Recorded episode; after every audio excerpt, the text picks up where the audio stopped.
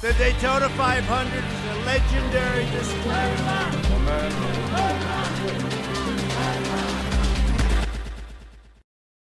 大家好，欢迎收看《西岸观察》，我是林萧然。那节目开始呢，首先给大家看一张图片，戴着麦嘎帽的黑人女川普支持者和举着“黑命贵”标语的白人女示威者近距离的互呛。这是今天呢，在威斯康星州斯诺沙市发生的一幕。黑人布莱克之死引发的骚乱过后呢，总统川普今天来到那里呢，视察该市中心商家被摧毁的惨状。迎接川普的呢，有他的支持者，也有黑命贵。这张图片呢，就很能说明当前美国社会的一种现象，也就是川粉和白左站在了冲突的最前沿。未来美国社会朝哪个方向走？这两个群体给出的是完全相反的答案。白左们不断放大美国的种族问题，高呼政治正确，甚至是不惜否定美国的立国之本，举着社会主义大旗，要求在美国闹革命。说白左和黑命贵在美国闹革命，很多人可能是不相信的，但是他们在表现上确实是已经完全不受控了。上周四晚的共和党大会上，川普呢正式接受了总统的提名，各界名流政要见证了这一时刻。当他们走出白宫会场的时候呢，每个人几乎呢都被黑命贵分子骚扰了一通。国会的参议员兰德·保罗第二天呢接受采访时就表示，如果不是华盛顿 D.C. 警察的保护，他和妻子呢可能就没命了。不只针对政客，黑命贵的打砸抢烧对象呢，更多的是针对普通民众的，迫使人们拿起武器，自己保护家园和产业。在外就餐的人，如果你不表态支持黑命贵运动，他们就会高举右拳表示愤怒，像中国文革时开批斗会一样进行言语围攻。而川粉呢，则跨越了种族，支持传统的保守理念，认可川普所取得的经济成就。那黑人川粉呢，不仅在教育着白左，还负责教育本族群内的反川势力。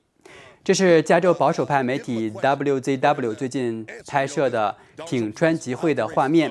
那几位黑人川粉呢，向记者表示，他们质问了几个前来捣乱的示威者，让他们给出理由，为什么说川普是种族主义者。他们说呢，那些人是支支吾吾的，说不出个所以然。媒体怎么报道的，他们就怎么信了，自己根本就没有去做调查。美国黑人拒绝洗脑，就像上周共和党大会上有黑人民选官员说的那样，不是说是黑人就得支持民主党，他们拒绝被极左意识形态绑架。黑人呢也是自由人，可以自己动脑去思考。确实是这样。疫情前呢，随着黑人失业率降至了历史最低点，川普政府呢是不断的出台扶持黑人社区的好政策。相比于四年前，他在美国黑人和西班牙裔中的支持率呢是大幅的上扬了。二零一六年大选，川普仅仅赢得了百分之八的黑人投票和百分之二十九的西班牙裔的投票，而希拉里呢，当时在黑人中的支持率高达百分之八十八。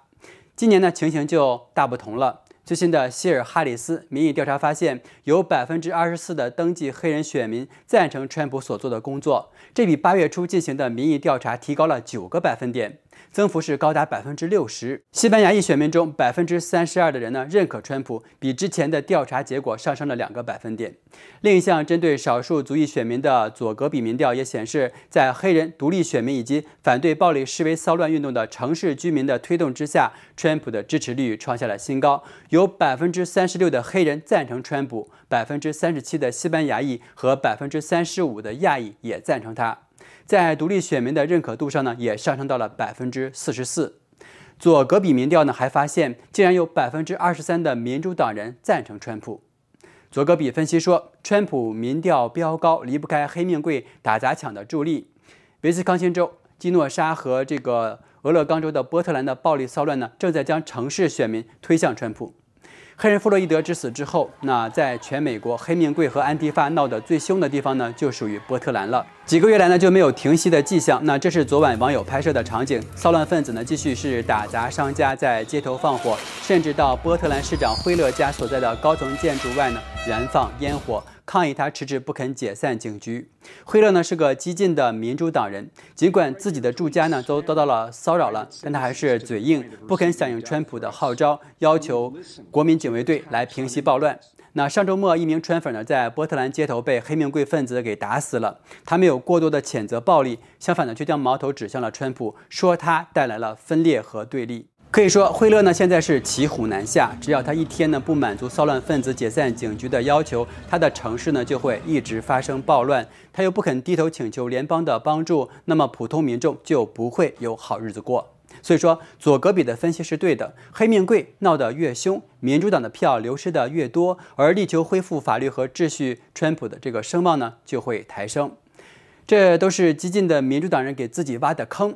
那川普呢？今天到了基诺沙视察，表达对地方警察的支持，同时安抚遭受巨大损失的商家。他到现场看了被大火焚烧殆尽的车行，表情凝重。那威斯康星州的州长和基诺沙的市长都是民主党人，他们强烈的抵制，没有出席活动。但是川普的到来呢，却受到了当地的县警和小业主们的欢迎。他们呢，感谢此前联邦派遣国民警卫队前来平息暴乱，而川普呢，也为当地提供了实质的支持，拨款一百万美元给基诺沙的警局，四百万扶助受骚乱影响的小商业。四千两百万给威斯康星州的司法部门，用于起诉骚乱分子。司法部长巴尔呢，陪同川普呢来到了基诺沙。他在社区安全会议上透露，调查发现有人从波特兰和芝加哥赶到了基诺沙从事暴乱活动。他们呢带着武器，有组织的攻击警察和打砸商家。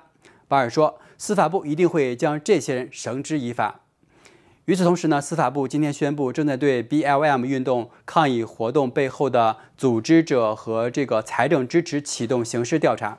公告说，司法部不是针对自由言论，而是那些有组织的犯罪活动以及与暴乱、破坏联邦财产和针对执法人员的暴力行为。国土安全部代理部长沃尔夫呢，昨晚接受福克斯新闻采访时也透露，已经发现了一些团体和个人呢，从波特兰涌现到了美国的其他地方，从事暴乱活动。眼瞅着民调出现下滑的迹象，那民主党候选人拜登呢，终于是坐不住了，走出了自家的地下室，开始在几个关键的战场州举行造势活动。昨天首战，他来到了宾夕法尼亚。那拜登发表演说，正式呢在媒体面前公开谴责最近的暴力示威抗议。不过呢，他将暴力呢是归咎于川普，批评他的执政在美国是一个有毒的存在。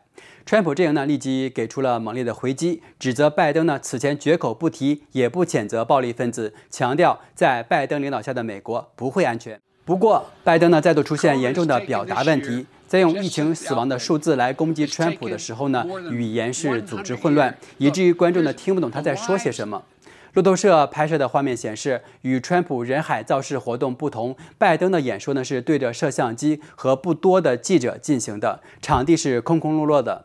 而当天呢，也有几十个民众在拜登演讲场地外以示支持，他们的表现和川粉的热情相比呢，在气势上呢是明显逊色不少。好了，今天就到这里了。如果喜欢我节目的话呢，请点击我们的频道订阅。我是林萧然，下期再会。